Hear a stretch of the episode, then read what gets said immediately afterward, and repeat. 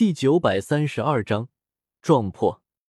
夜已深，天皇城中却还是热闹非凡，无数街道、酒楼灯火点点，将整座城市照得通明。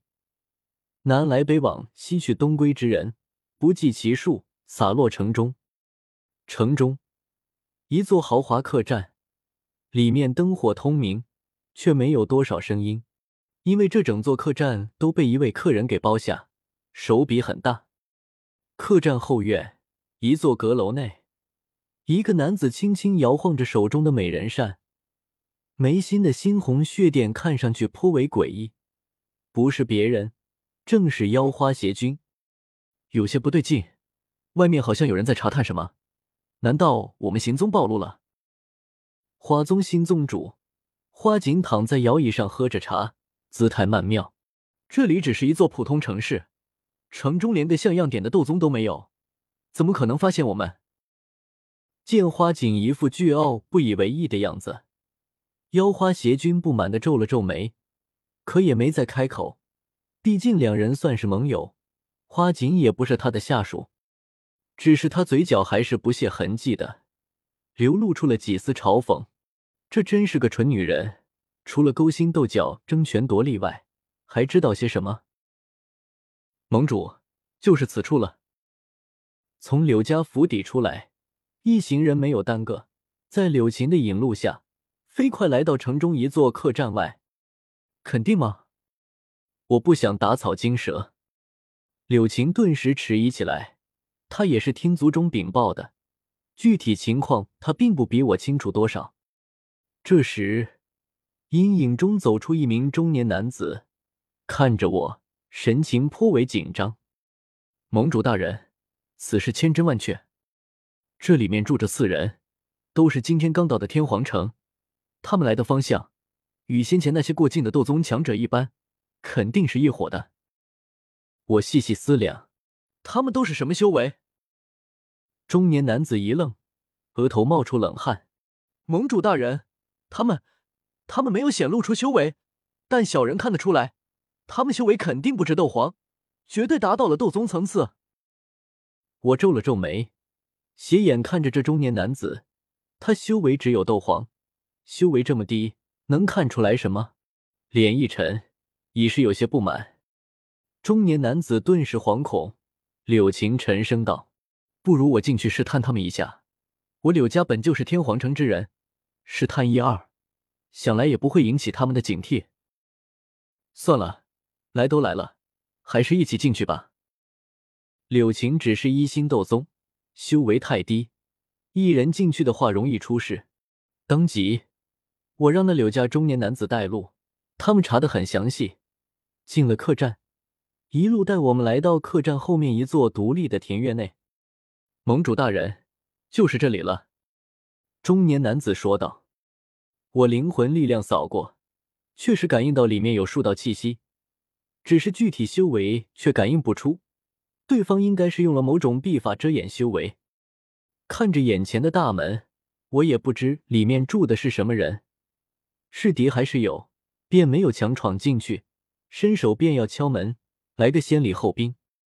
可忽然门后有声音响起，雍容而懒散，是个女人。呵呵，这么晚了，还有客人来拜访吗？吱呀声中，庭院大门自行打开，发出一道刺耳的声音。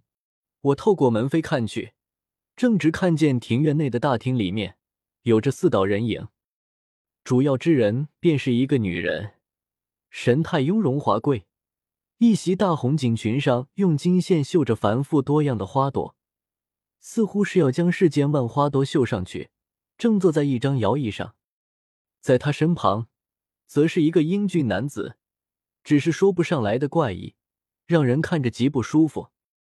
在后面，则是立着两个女子，似乎是随从婢女之类的人物。两边目光对上，我认不出对方是什么来历，从来没有见过，便拱了拱手，沉声说道：“我们乃是城中柳家之人，听说城中混进贼人，欲行不轨之事，特来查看一二。”不知道有如何称呼，出自哪方？纳兰叶，竟然是你！让我意想不到不到的是，我还在这装模作样拱手，对方却一口叫破了我的名字。妖花邪君死死盯着我，脸上又惊又喜。他是魂殿之人，我几次三番与魂殿作对，魂殿内部早传遍了我的画像，无人不识。他怎么都没想到，居然会在这么一座小城与我撞见。什么？花锦愕然，上下打量着我，极为惊讶。他就是那个大爱盟的盟主，整个中州都传得风风火火的纳兰叶。我立刻反应过来，看对方这反应，估计真是魂殿的人，是想去找大爱盟麻烦的。脸色瞬间阴沉如水。我就是纳兰叶，不知道阁下是什么人？我盯着那锦裙女人，沉声道：“我与阁下从未见过。”阁下看上去也不像是魂殿之人。魂殿在整个大陆都是臭名昭著，亲本家人，何必要与魂雕沆瀣一气，害我大爱盟？哥哥，花锦掩嘴轻笑，早听说大爱盟主一张嘴花言巧语，说话最是好听，今日一见，果然如此。至于姐姐我嘛，乃是花宗之主花锦。什么？你是花宗宗主？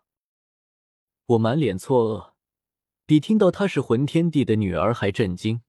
花宗宗主这个职位我太熟悉不过，那不是云云的。呃，不对，我并没有解散云岚宗，如今云云还在纳兰帝国的云岚宗当宗主呢，自然不会去什么花宗当宗主。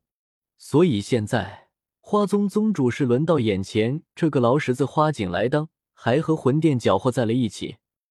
柳琴在我身旁，压低声音说道：“盟主，我想起来了，前些时日花宗有放出过消息，说是老宗主逝世，花宗有新宗主继任。这件事情在整个中州也算是大事，许多势力都派人去花宗吊唁和贺喜，只是柳家牌面不够，没有收到请帖，而且离得也远。”所以没有去，并不认识花宗的新宗主。可柳琴怎么都没想到，自己会以这么一个方式见到花宗的新宗主，更没有想到，一见面双方就是敌对关系。那可是花宗啊，一殿一塔，二宗三谷四方阁，争论起来，花宗的排名似乎比柳家的宗主焚炎谷都还要强。此刻。放在整个中州也是一方大佬的花宗宗主，就这么坐在自己面前，柳琴顿时紧张的不行，咽了口口水，死死攥住手中的长枪，唯有双眼战意越来越强。